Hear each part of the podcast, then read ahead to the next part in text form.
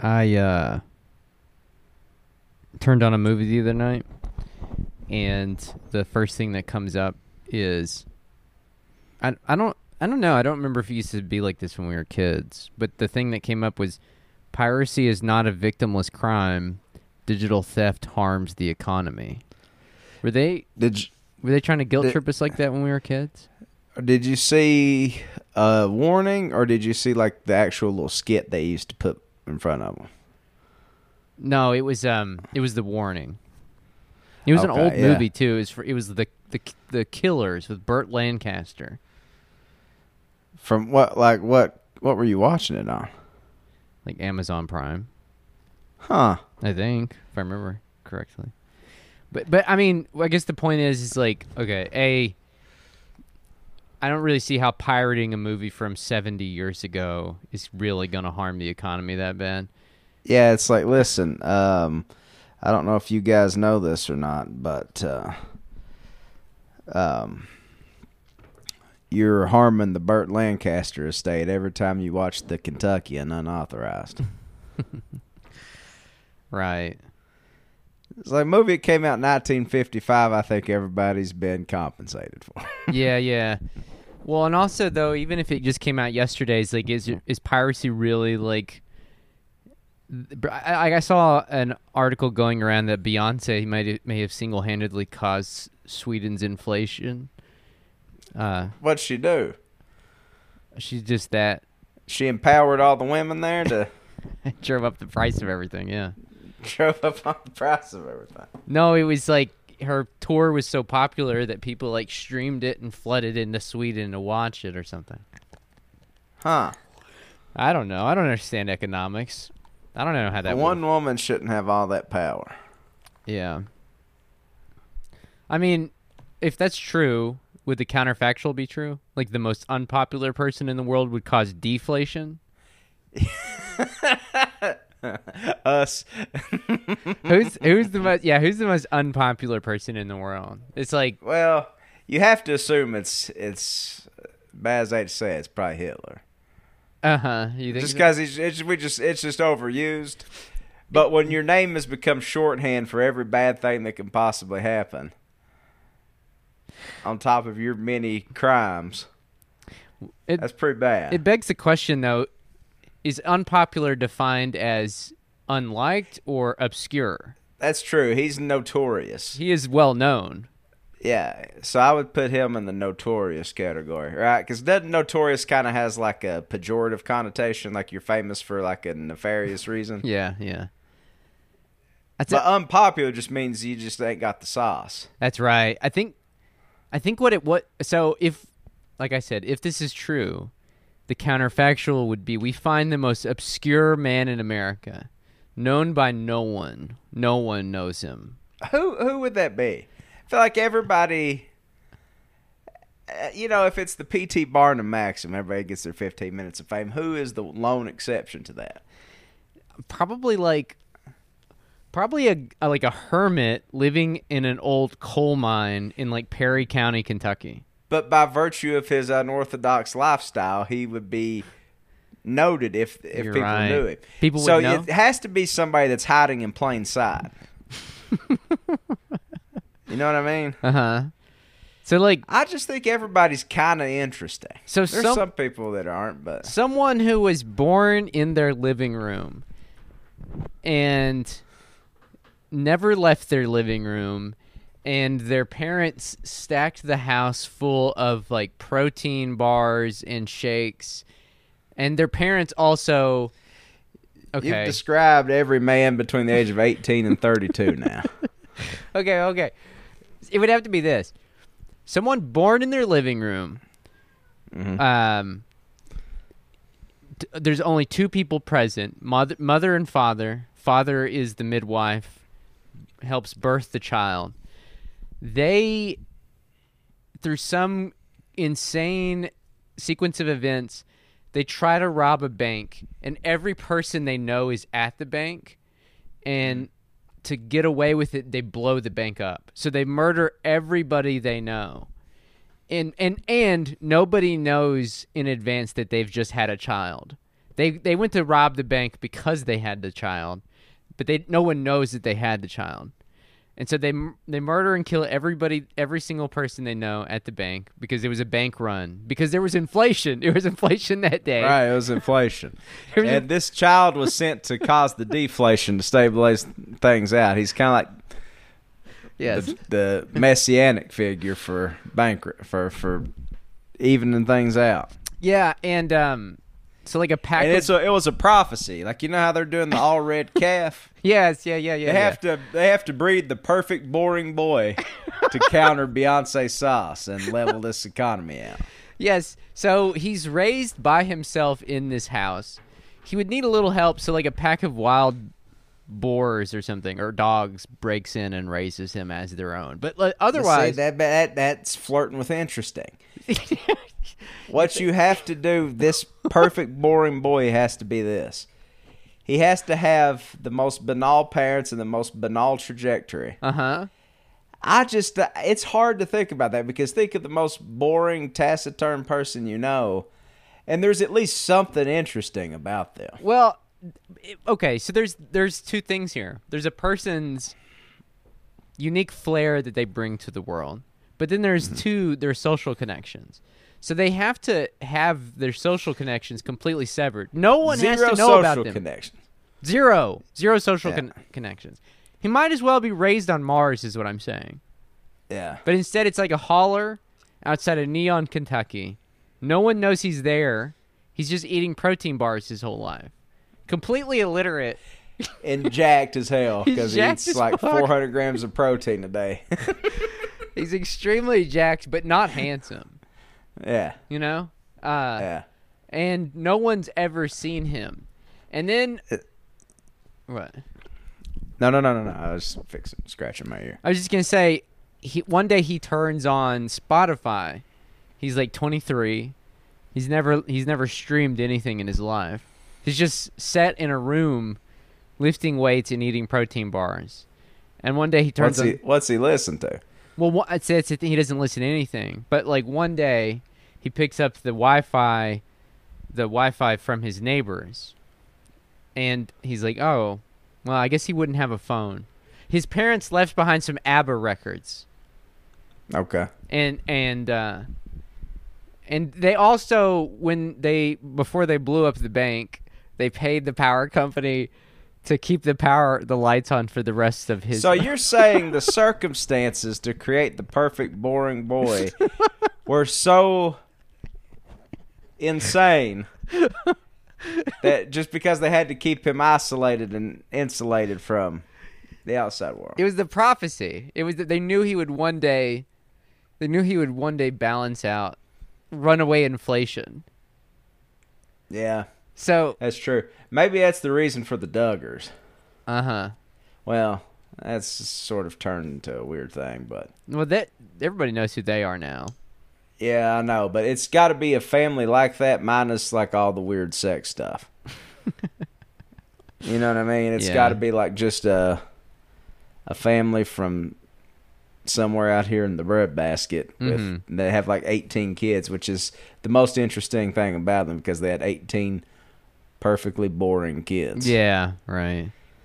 Well, in this case, there's one perfectly boring kid, and he's the most Yeah. boring kid to have ever lived. Uh, that have ever lived. But one day he hears this an ABBA record provided by the power company keeping the lights on. The arrangement. And that's when that's when things got fucked up. that's when he decided to go to Sweden. Yeah. He's like, I got to see what ABBA is about. Except he didn't say that because he doesn't know how to speak. He's illiterate and he also doesn't know how to talk. So like He's a the thought, he's a yeah, like the thought. he's that, a messianic figure. yeah, the thought that ran through his mind was like, it was like, Yeah. was gibberish. Right, just totally moronical. like that. But something happened to him when he discovered ABBA. He's like, I got to go figure out what's going on here. Like yeah, in his mind, he was like. But that translated to I have to go figure out what's going on. I got to go check out Eurovision 24. So he goes to Sweden in the wake of Beyonce just going there. prices are through the fucking roof, man. It's like thirty dollars for a loaf of bread. And he's like, Jesus, what's happened? As soon as he touches down, like the His cosmic, protein bars are. he, he's like withering away because he can't afford his protein bars. exactly, he's withering away. He can't afford his protein bars. Uh, and like, but the cosmic like boringness, like the boring radiation wafting off of him, like people are like, "Holy shit, this is the most unpopular man in the world." They're like, wow, this is the duality of man here. it's the duality. of. Sauceless and all the sauce. and everything levels out immediately. Yeah, man. And so it causes deflation. Prices start going down. Uh and then before you know it. It's kind of like But the thing is is he's an unsung hero because never no one knows why or what happened. It's like Yeah. It's like kind of like our uh, our hypothesis from this past weekend. Like, what if the rapture already happened, but only one guy went? It was just like That is cra Yeah, like it wasn't this mass exit event like we thought, but rather only like a handful of guys and nobody knows of went. Yeah. Just like And, one uh, single person. God was like, and we're actually sucks, living bro." in the tribulation right now. Yeah. Or or we all misjudged it and the rules to get raptured away are extremely stringent. so yeah. like wow, that's even harder than I thought to be a Christian. What if? I mean, that's true. Like, what if it's more than just you have to be saved? What if it's like you also have to be white? Yeah. Twenty one year old landowner. You have to be a one. Uh, yeah, you also have to be a landowner. a white male landowner. It's like the same rules for voting in the, like the 18th century. That's right, right. That's how if you wanted to make the rapture, that's what that's the rule. So most of us were left behind, obviously. uh huh. And this is the tribulation. This is the real tribulation generation. Doesn't it make sense? It makes so much sense. it makes really. it makes so much sense that we're in the tribulation. Wait, so let's say the tribulation started with Donald Trump's election in 2016. Mm-hmm. Or we're almost we're in year seven now, right? We are in year seven. so Christ is ready to return on a white horse. Yeah, and th- isn't this also the year he's going to throw Satan into the lake of The fire? lake of bound. He's going to bound bind the serpent to the lake of fire. mm-hmm. Big things coming this year. Big things. Big things. We're going to solve inflation in Sweden, and the and the great serpent, is mentioned in the Book of Revelation, is going to be bound and thrown into hell. Uh, I mean, A lot going on the second half of the year. a lot going on. We got a lot to cover in just six months. yeah. Stay tuned. It's going to be crazy. Uh huh. So back to that. Back to that piracy warning, though. That's a really hilarious way to guilt someone into not pirating something. Like, do you think there's a person out there who's like, "Oh no, I don't want to harm the economy"? Would somebody please think about? yeah, my God, I can't. Inflation's bad enough as is. I'm Uh-huh. gonna get an authorized copy of what'd you say the movie was? The Killers. the Killers with Burt Lancaster. why'd I say the Kentuckian? That has Burt Lancaster in it too, though. I think it's the K that you're thinking of. Yeah. Anyway, What's the plot of the Kentuckian? I've never seen that one. Um, it's just you know it's a western. Um, Big Eli Wakefield, I think that was. Big Eli Wakefield decides to leave 1820s Kentucky and move to Texas with his son, Little Eli. Along the way, they run into two women who take a liking to the pair indentured servant Hannah, played by Dianne Foster, who wants to go with them, and schoolteacher Susie, who would rather have Big Eli marry her and settle down. Yeah, I mean, who wouldn't? Damn, dog. Two point six million. Wait, what was the budget here? Yeah, 2.6 million. Uh, yeah, Walter Matthau. I forgot about Walter. Ma- Man, Walter Matthau's such a good actor. I loved Walter Matthau in Dennis the Menace. It was great. Uh, It that was great. loved him in the Odd Couple. Yeah, uh, Grumpy Old Men and Dennis the Menace were like two mainstays of my childhood. Yeah, That was good shit, dude. yeah. I love I love grumpy old men because like it really did romanticize being old, and you don't get movies like that anymore. It's like there's no romantic. I mean, even if they were like miserable bastards who hated each other, it still looked pretty tight. There is, yeah. We need more films. Listen, I've said this for a long time. We need more films. It's called like uh, the Eight Troublemakers, and it's just like eight old guys just out there raising heck, just getting into all kinds of hijinks. What happened to that archetype? Like the the old man who's constantly playing tricks on people. I don't know. We need that back right now, We do. especially to ride out the remaining six months of the tribulation. That's true. How the fuck are we gonna get through these next few months without one? I don't know. Huh? We got the riders on strike. We're gonna have to turn back to the films of yore. Mm-hmm. Film festival. Old guys doing hijinks. Mm-hmm.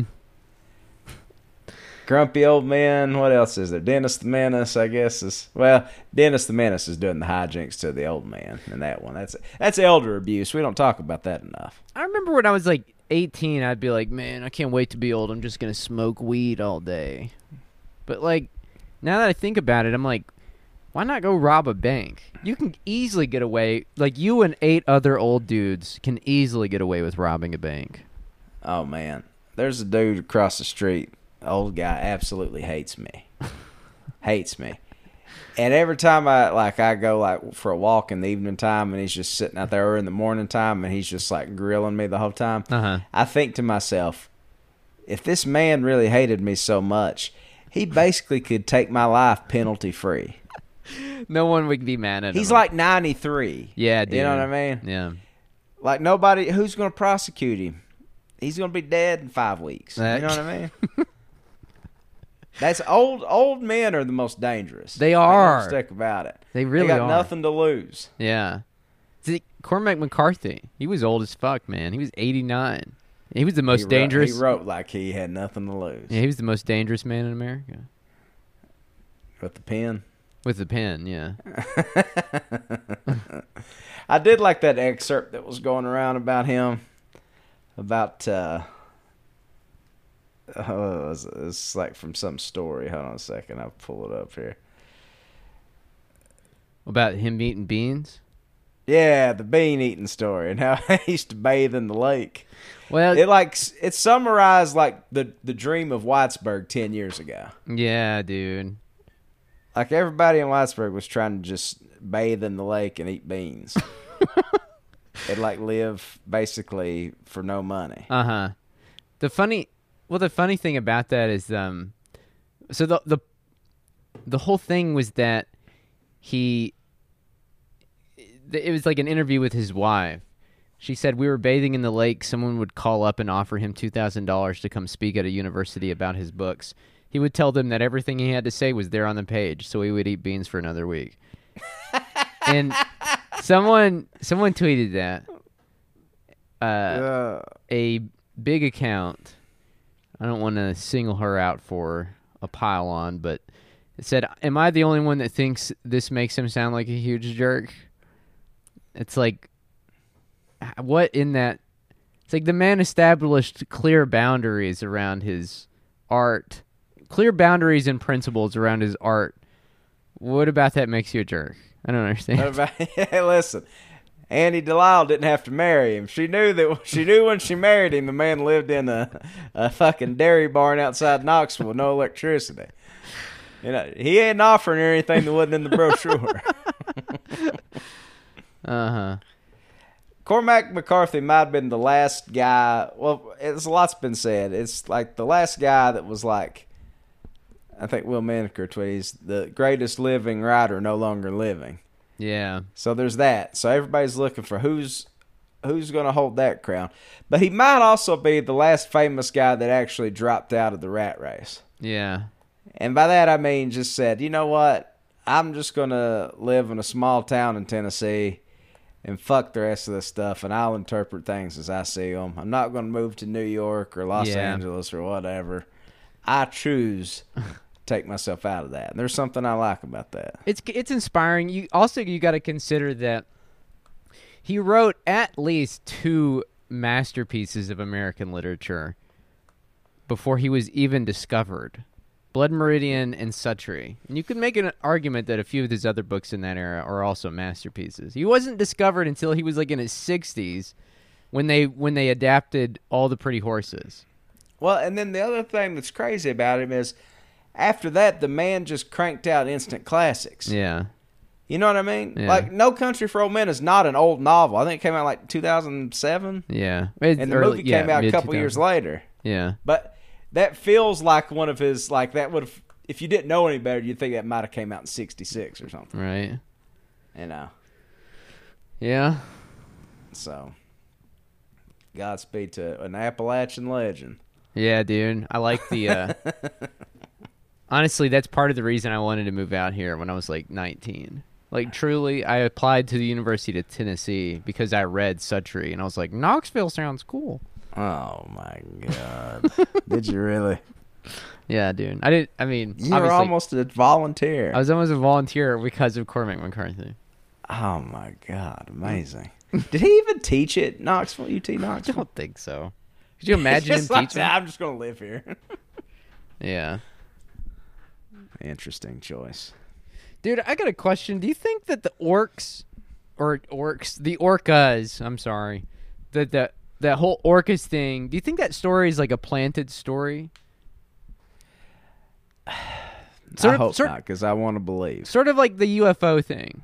Cuz obviously like the UFOs thing is like a planted story. Like UFOs the whole thing is obviously like a government op kind of like meant to destabilize your When things are bad, the aliens always come back. Exactly. But You know. no one gives a shit.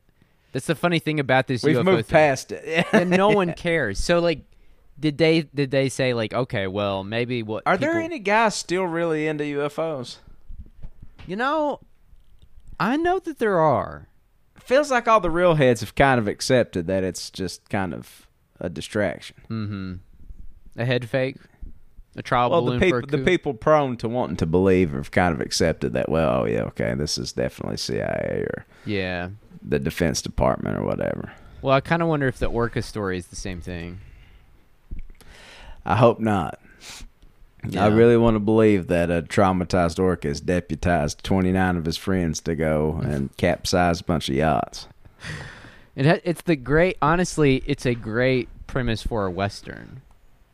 Oh, it's great. Yeah, somebody's got to write that. Yeah. Uh, I I pitched an idea, of course, you know, uh, it being the writer's strike and everything didn't get any traction. That, of course, Yeah. that's why. Yeah, yeah, yeah, yeah. But I said, listen, what if what if we did this? What if it's like a story, but it's got to be like an over the top, like cocaine bear esque send up of like these over the top '80s comedies. Uh-huh. But it's these orcas, right? And they go after all these rich guys' boats, right? It's Uh-huh. like Jaws, but like it's righteous Jaws. Yeah, okay. Yeah, okay, follow me. Here. Okay. And here's here's the crescendo. All of a sudden, like the orcas are like, you know, they're getting battered or whatever. Like they're like, they these rich guys have harpooners going after them and stuff like that. Some of their friends have been killed, Mhm. but our titular character gets a little help from deep, and Deep. you hear, da da da, you know, the ominous Jaws keys.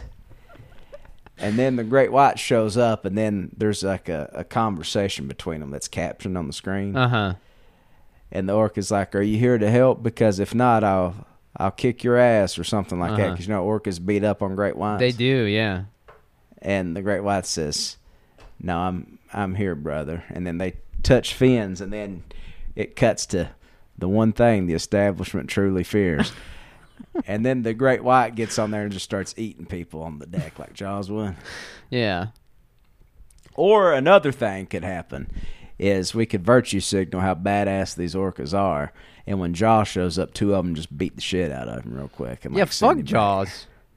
send him back to where he came. But sometimes you need, you know, it's like Wolverine and X Men. You need the guy that's there. It's going to just be chaotic. Yeah. Well, yeah. killer whale not really striking fear in anybody's heart, which is which is a fool's errand because. you've seen what these things have done when they're in captivity? Dude, this is interesting. Surely it's not a coincidence that in 2020 we had this thing like, oh, the dolphins have returned to Venice, nature's healing, and then within a year or two we get this spate of movies about it. Uh, I, I guess what I'm saying is like it's interesting that like in the horror movie like B movie world Yeah. that the are Sharknadoes of the world. And yeah, yeah, yeah. It's it's like our our source of horror right now is like nature gone awry, yeah. and so it's like you get like cocaine bear and the crack ca- crack raccoon or whatever that coming. I saw the poster for that one. oh no. Why why you get this those at the same time you get these orcas also demonstrating some rather human like behavior. I'm just saying it's just a little. It just all you think, it's, seems you think a little, it's a little sus, or do you think the natural world is striking back in a way? I think it's a little sus. Okay, I do. say more. so I don't know how the fuck whales could figure out how to communicate from Nantucket Bay to San Francisco Bay, unless they have some. Oh, I see. It was the first one that attacked the ship. There was like the I think it's like in both oceans, right? Yeah, I think. Uh, well, yeah, yeah. There's the one, the thirty whales, is in California, right? Are they just using the fiber optic internet cables, sort of like you put like a solo cup on the end of one and you just talk into it? Well, you know how those things go. They like communicate like they're talking through vuvuzelas. You know those things they have Oh, at soccer yeah. matches. yeah. So maybe that does radiate and go three thousand miles. And when they hear it in California, they say, "Oh yes, we have to mount up." Time to rise. Time to rise I'm up. just saying, don't not don't count it out. You're right. Sound does travel far underwater. And we don't even know they might be tuned into frequencies that are, Yeah. you know what I mean, like dogs. Good point. Good point. Dogs hear like really shrill things that we can't even hear. That's true. Maybe orcas are just on a different wavelength. I wonder if it makes us. I want. So you know, like when you pee, there's the sound of the water hitting the the urine hitting the water in the toilet. But like, Yeah. obviously, it's coming out of a very tiny little slit, like a very tiny little hole. Regardless of what equipment you've got downstairs, like the hole is very tiny. I wonder if it Right. emits like a high whistling noise when you're peeing that only dogs can hear. So they hate it when you pee. Like, oh my or, god. or only cats. That's why they come to that perverted shit while you're in there. you know, cats like you just try to use the bathroom, they come in there and start rubbing on your shit, dude, like your legs. That is, I your. wow, we have a cat. It pisses, dude. It it every time I go in there to pee, it gets on the back of the toilet and just starts meowing at me loud as fuck. It's like, and I can't pee. I get nervous. I get like, I'm like, oh, I'm being watched now. It's just like, yeah, it's just like, uh, It's terrible. yeah, I can't even have a goddamn moment's privacy. Yeah. Uh, what else is in the news? Um, Well, one thing I want to say about the Orca thing. Did you ever watch the 1977 movie Orca, starring Richard Harris no, and uh, Charlotte Rampling? no. What was the? I think, well, it's a terrible movie. It's got about nine percent on Rotten Tomatoes, and Robert Towne, who, you know, also wrote Chinatown, yeah. also wrote Orca. So, Okay. Anyway, I think it's I, well. Let's see. It says the description is ocean-going tale with ecological overtones in which a ruthless, profiteering fisherman accidentally kills the pregnant mate of the candy killer whale. It's Jaws meets Moby Dick as the bounty hunter becomes the target of the enraged, grief-stricken creature's craving for vengeance. Yeah, dude. This this is exactly what I was saying. It's This like is Orca playing out in real life. we've returned back to the movies of the 70s and 80s like um what was the Stephen King movie where the dog is Cujo. yeah, Cujo and then there's like fucking obviously Jaws and you know what I'm saying? It's like the movie industry works in these cycles and uh we're in another one. Another animal. We're it's animal cycle. We're in another animal cycle at the same It time. It even started. What's that movie we watched with Idris Elba? It was dog shit last year. oh yeah. Beast Beast. with those like crazy lines. Yeah, that movie was insanely mediocre. yeah, it's kind of the return to the Reagan '80s in a way. Products and animals. Uh huh. That's true. Products and animals. Products and it's like that song, Cowboys and Girls. I remember when we used to say, shoot 'em up. Hey, there's a six million dollar budget on Orca. It made fourteen point seven. Man, Not bad. people Not love- bad for a. I'm gonna go back to watch it. well, you know, Julia Roberts' Eat, Pray, Love had a sixty million dollar budget. Box office two hundred four mil- million dollars. Damn. I was just thinking of that because Elizabeth Gilbert, the author of that, just recently said she would not be s- releasing her. Imagine you fucking, dude. If I wrote, if I spent years writing a book, and then somebody said, "Oh, you can't publish that; it's gonna offend the Ukrainians' feelings," I'm still publishing that motherfucker. I spent years working on it. I don't give a fuck about a goddamn Ukrainian. Yeah, let's call it what it is. Because you got that eat, pray, love money, you can you can afford to yeah. Just say no. I'm not going to hurt anybody's feelings in the Crimea. what a weird thing, man! What a weird. I just don't even know what to think about that. Yeah, I've worked. I've I've worked for years on this, but I'm going to just go ahead and, if you feel that strongly about it, just change all the settings. Yeah, right. Just say no, no. This actually takes place in uh, in uh, um, Trinidad and Tobago. Mm-hmm. Now, No controversy there. yeah, You're good there. Um. So the latter half of the show, I have something I want to read for you. This was in the New York Times. The title is "Their crypto company collapsed. They went to." Oh, sorry. Let me try that again. Their crypto company collapsed. They went to Bali. The implosion of Three Arrows Capital, a cryptocurrency hedge fund, devastated the industry. Its two founders spent the next year surfing, meditating, and traveling the world. oh Um, boy. I really recommend people look this story up because the story has photos of the two founders, and you got to see these guys. They look pretty cool. Send me I- a link. I don't know if they're I don't know if they're unpopular enough to single-handedly drive down inflation in Sweden, in Scandinavia. But what they lack isn't much. Yeah, right. Um so just starting out here, not long after his cryptocurrency hedge fund collapsed last year, spawning a market meltdown that devastated the industry, Kyle Davies got on a plane and left his troubles behind. He flew to Bali as his company was liquidated and law enforcement authorities opened investigations on two continents. Mr. Davies spent his days painting in cafes and reading Hemingway on the beach.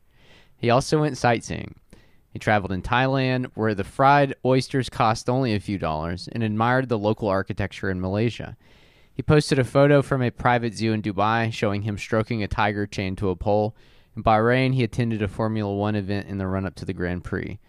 One clear evening on a rooftop in Bali, Mr. Davies took shrooms with a group of crypto colleagues.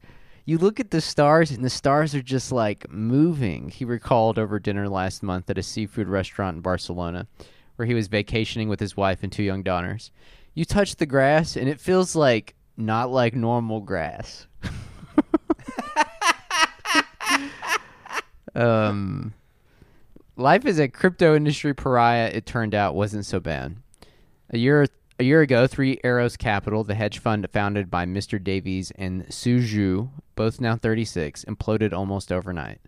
Worshipped by their hundreds of thousands of Twitter followers, Mr. Davies and Mr. Zhu had been crypto superstars, known for their trading acumen. Let me ask you a question. If you were now in 2009, if you were like, "Oh, Elon Musk is cool. He's got some interesting things to say," I'd give you some slack on that, right? Mm-hmm, right. George Clooney started driving a Tesla. It was cool, whatever. It's new, it's wavy gravy. Now, if you're a guy that worships the captains of industry in 2023, Uh huh. I think you're just wayward. I just think you're like what the Bible describes as a reprobate mind. just Right. no coming back from that. Yeah, I agree. I agree. It should be stamped. It you should have to. It should follow you wherever you go. Like you have to put it on your resume. You have to take the mark of the beast, Uh huh. which is apparently what something we need to do in the next six months if we plan on eating after this. I was gonna say like, what are the logistics? I've wondered about this for a lot for a while. Like, is God gonna contract people out during the tribulation period? Because like someone's got to tattoo all those people with the mark of the beast. Yeah, and who's going to be the one that feeds the beast mark recipients? Aramark? You, who are you going to contract that out to? know, Uh huh. a Three. lot. arrow- Listen, a lot, a lot not mentioned in the scriptures, but there is there's a lot of logistics where this is concerned. There's some open questions for sure. By their own account, Mr. Davies and Mr. Zhu have been thriving. They left Singapore, where Three Arrows was based, and traveled around Asia, effectively taking the summer off. Mr. Davies started meditating. Mr. Zhu played video games and found a surf instructor. His old crypto associates were bad mouthing him in the press, but he made new friends and a mix of surfer types and UFC fi- fighters. Man, god damn.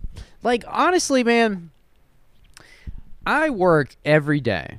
All right, it's like I do stuff other than the podcast. I'm either writing, trying in vain to one day finally have some sort of product, a book or something that I can put my name to. It's like, or doing some sort, sort some sort of like community thing. Like yesterday, I was doing drum lessons.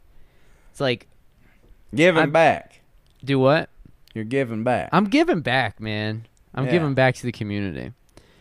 Um, but every day I'm like, I really wish I could take today off and do nothing. And I don't. I never take days off, which is fucking hilarious because uh, I have a sub. I have a mediocre podcast that makes a mediocre amount of money. I'm a mediocre writer, and I, uh, you know, it's like I don't. I don't. None of my things deserve the amount of time I pour into them. Nonetheless, I'm always busy and never you try. happy. You keep plugging. I keep plugging. It's like I would love to just have nothing to do and surf and play video games. Well, also there's one element of this that you're forgetting is that show me an American finance criminal that didn't totally land on their feet after fucking so many people out of their life savings. Which Yeah. is kind of what crypto did in like, you know, a slightly more unofficial capacity, but there were so many people that lost a lot in that shit. Right. You know, same with the various financial collapses that invariably come around every couple of years. But no finance criminal in American history ever has a bad life after they commit finance crimes. No. Now, why is that? I just saw like, Like the, you just hear about them like get into a meditation cult and like living in Bali or some shit. I Like just these saw, guys. I like I just saw that the CEO of WeWork just stepped down. Like they brought him in after the Adam Neumann guy left. And Yeah. he just stepped down because like WeWork is completely imploding. Um Yeah. and and that guy Adam Neumann or whatever, the guy that started it, he's he's Yeah. fine. Yeah. Sean Parker, the guy that was Napster and face all that shit. Yeah, Fine. fine. Like, I show me a guy that made a bundle in tech that's like living under a bridge now. That, that's none of them. None of them. and that tells the tale on this fucking country. I I like how this guy compared himself to a UFC fighter. He said they had a lot of empathy and sympathy for me. Doc, Mr. Mr. Zhu said about the UFC fighters. He says they get defeated in a big fight, lose sponsorships or whatever, and everyone's crying. But then the fighter himself, his mind has already passed on to the next fight. Yeah, I'm, I'm sure. I'm sure his mind. I'm sure his mind has uh has already passed on to the next fight and isn't just like in this weird stasis post concussed mode where he like can't connect With- two with thoughts holes in it. Yeah. Um, yeah, he's just on to the next fight. Nah, he's got. CTE. Um, it talks about the crypto industry crashing last year, erasing more than one trillion dollars from the market. talks about Sam Bankman Fried, Do Kwon, and Luna, yet many other top executives who gained wealth and status by marketing crypto to the masses have avoided serious repercussions. They cashed out early, invested in real estate, or holed up in tax havens. The Three Arrows founders are two of the most prominent examples. They are still living comfortably after managing a fund that oversaw more than $4 billion at its peak. Mr. Davies and Mr. Zhu declined to provide an estimate of their total wealth, but said they had saved enough over the years that they didn't need to work again. Neither was willing to apologize for the collapse. Three Arrows owes its creditors $3.3 billion. The firm was registered in the British Virgin Islands, and its court appointed liquidators there claim that Mr. Davies and Mr. Zhu have refused to cooperate in the recovery process. Um, Yeah. Of- well, let me see if there were like I don't know an angry mob holding your head underwater. Let's see if you would how willing you'd be to apologize for the collapse. yeah, Fucking cocksucker. God damn, dude. They maintain they did nothing wrong. They said they had faced death threats, but pointed out that no government ag- agency had sued them or sought their arrests. A friend recently asked Mis- a friend recently asked Mr. Davies whether he felt any remorse. Remorse for what? He said. For the past few months, they have been planning a comeback. In April, they unveiled Open Exchange, a marketplace for traders who lost money in last year's crypto implosions. Customers will be able to buy and sell claims to the bankruptcy estates of defunct crypto firms like FTX and possibly Three Arrows itself. Dude. okay, wait, wait, wait, wait. So that they're starting, they're kicking it up again, huh? They're kicking it up with a new business, the model of which is being able to buy and sell claims to the bankruptcy estates of defunct crypto firms like FTX and their own crypto firm that went bankrupt. I'm gonna go ahead and tell you something, man. it's scams Both of the these way. guys need to be ran through a wood chipper or some sort of equivalent machine that totally turns them into paste on the other side. Yeah, Murder is not good enough for people like this. Yeah, like put- we put- need to behead them and and walk their head through the streets of ma- of America's metropoles. put them put them in a room with a hydraulic press on one side and a wall on the other side and the wall has a hole in it the size of a quarter. And um, over the course of the next two weeks the hydraulic press pushes one wall closer to the other one.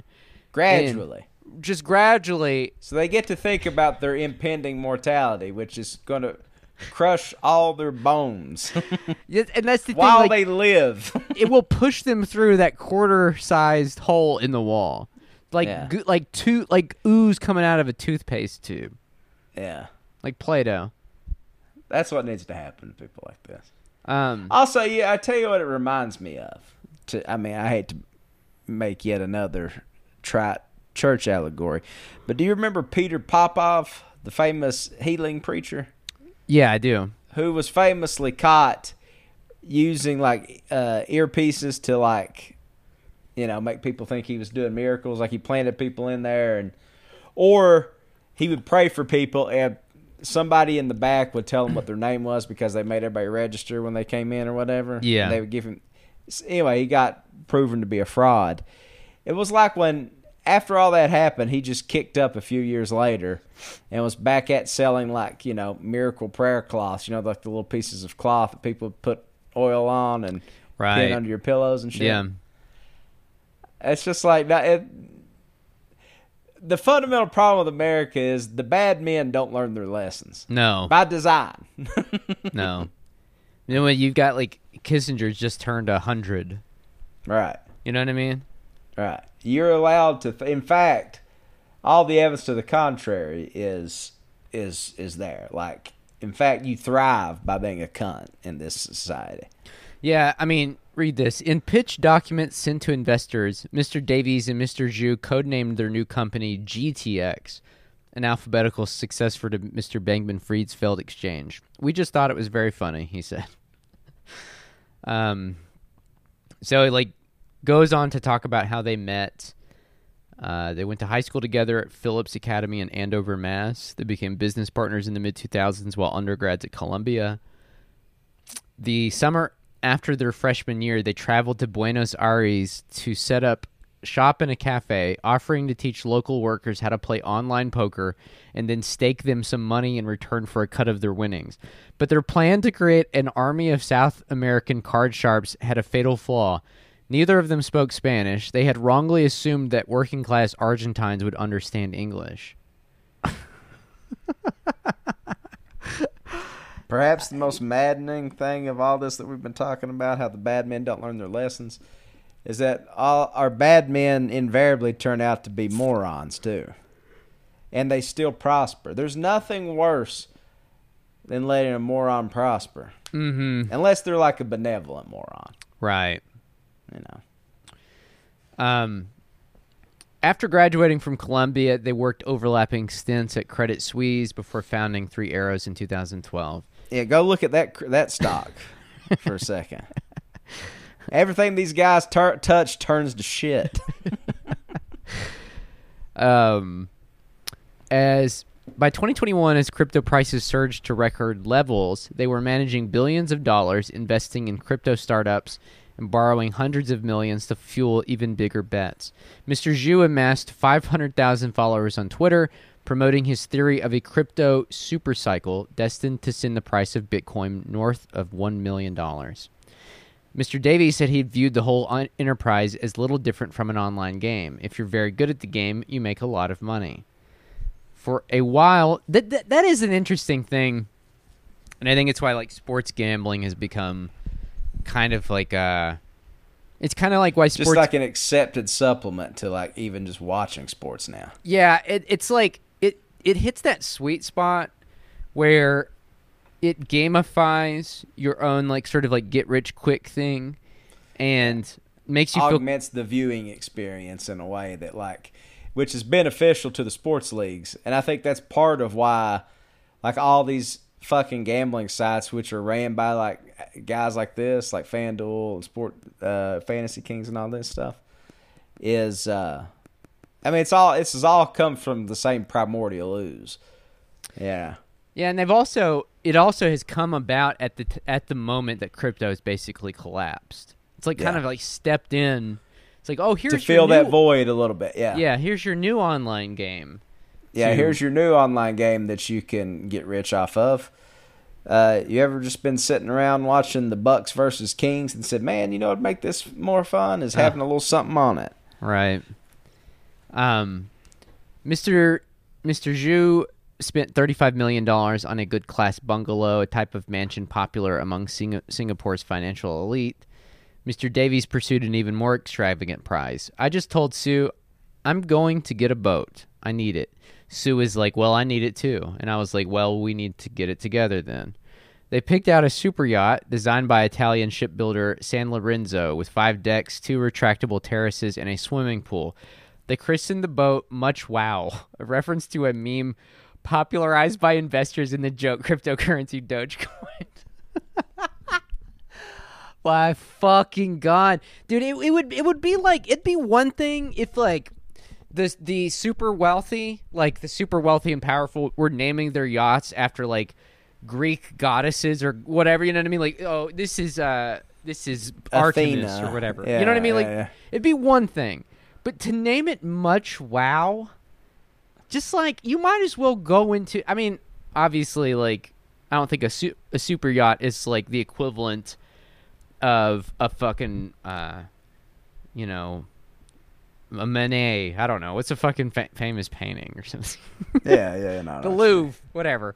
But it's like literally, it's just like taking a shit all over something that I mean, much wow. They're dabbing on us. I guess that's the It is. They're dabbing on us. Yeah, you're right. much wow. I man, I don't. It, it makes me angry from a very deep place. It's a very weird like fascism in the 21st century is so unbelievably cringe. It's And, really yeah, incredible. Very poor taste. Yeah. Like just just imagine a boot stepping on your neck forever. But the boot is the boot has a do, a doge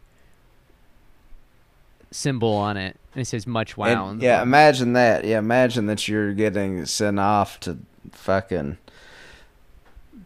you know, some weird fast prison, and you just have that fucking stupid ass dog forever printed the back of your neck.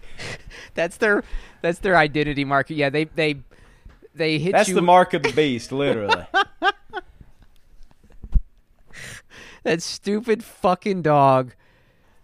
It's like, like you know, like there was the concentration camp Dachau. Like they're gonna have a concentration camp named Much Wow. And that's oh good. You know what I mean? It's just like that's ex- it's gonna be that kind of shit. Yeah, it's gonna be like brutal, and then they're just gonna be laughing and meme at all of us as they fuck it. Oh my god. Oh fuck. Oh man.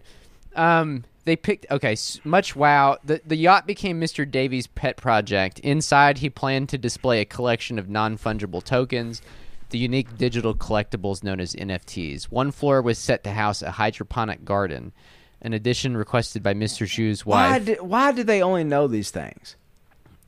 Think about that. Think about App Harvest, which is also a scam. Uh-huh. Hydroponic gardening is all. It's like why there's like it's almost like, you know, you've talked a lot about fascism having some aesthetic qualities. You know, you talk about like you know the Nazis' rebuke of cubism and stuff. Like when Yeah. we're talking about the the Picasso exhibit and all that stuff. Right. It it also the new version of it also has some weird aesthetic things, and it's like, it's like the the sort of uh, millennial tech thing is sort of like their.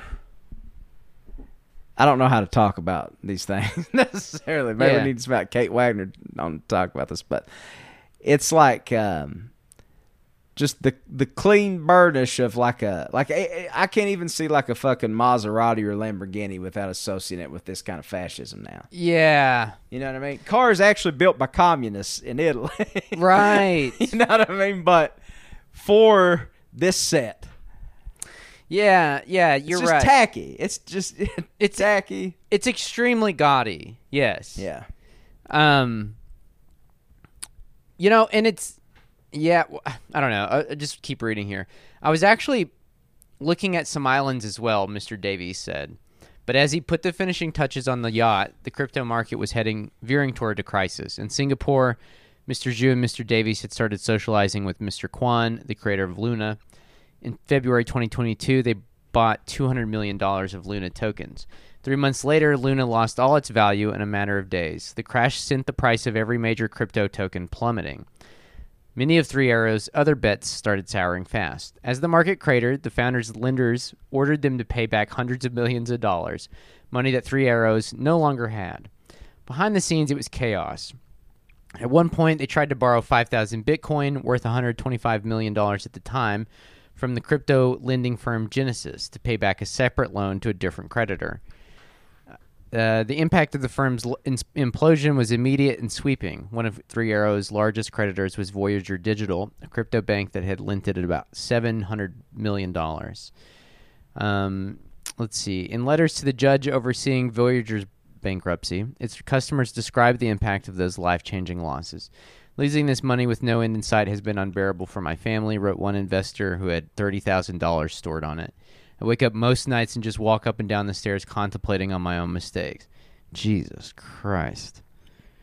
Um, on Twitter, furious furious crypto investors blamed Davies and Zhu for accelerating the market crash. Singapore's financial regulator reprimanded them, saying the firm had provided mi- provided misleading information to the government.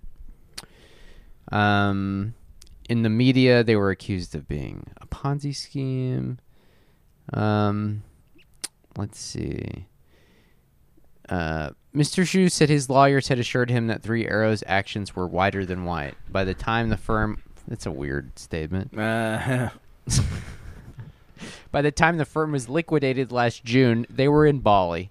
Mr. Xu was learning to surf. Mr. Davies bought a paint set and started experimenting with still lifes. You eat very fatty pork dishes and you drink a lot of alcohol and you go to the beach and just meditate, Davies said. You have these magical experiences.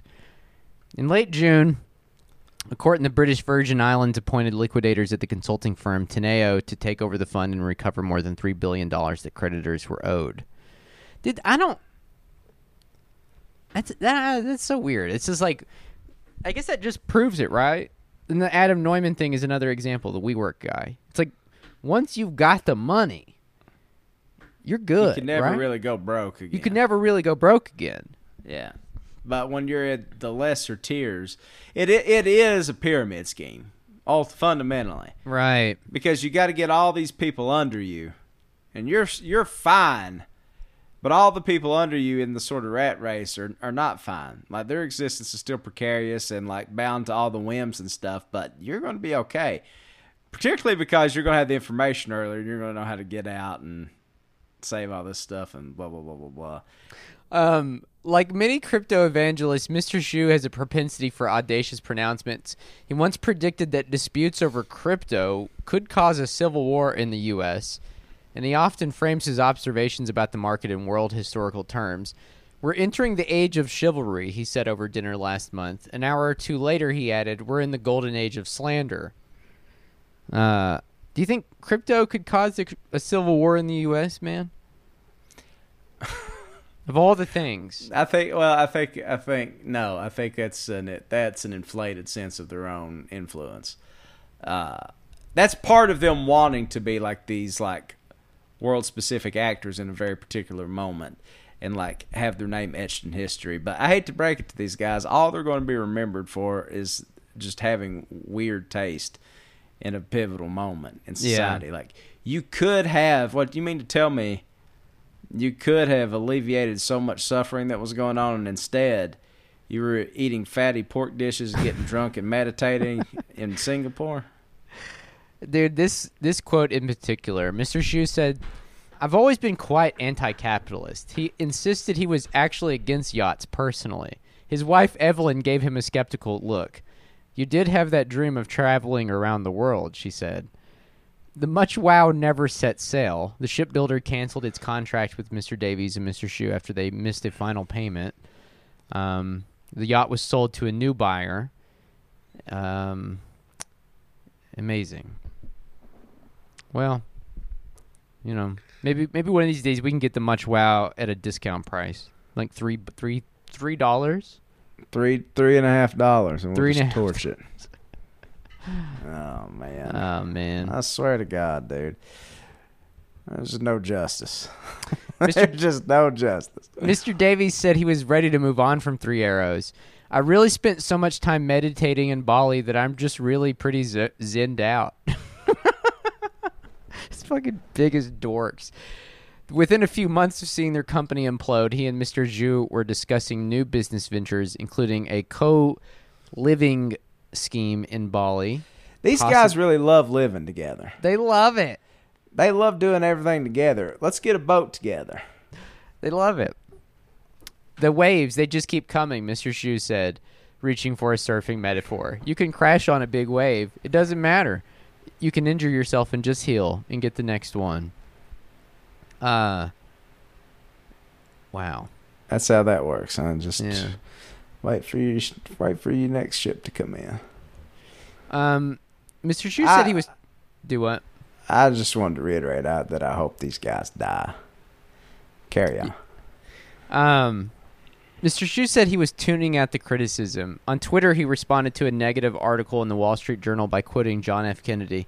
We choose to go to the moon in this decade and do the other things, not because they are easy, but because they are hard. I've created 75 jobs, he said over dinner at Singapore. at least these people like me. I I don't know if I would bet.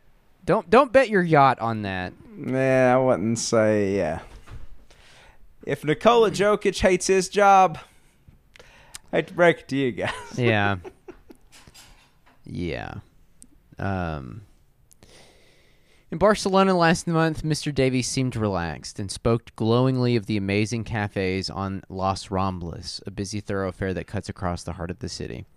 One Saturday night, he ate a late dinner at El Els Pescadores, a seafood restaurant near the beach, ordering oysters, croquets, local wine, and three rounds of whiskey. By the end of the meal, he was rattling off business ideas. In Dubai, he said he has made inquiries about opening a chicken restaurant, possibly in the form of a cloud kitchen with no storefront.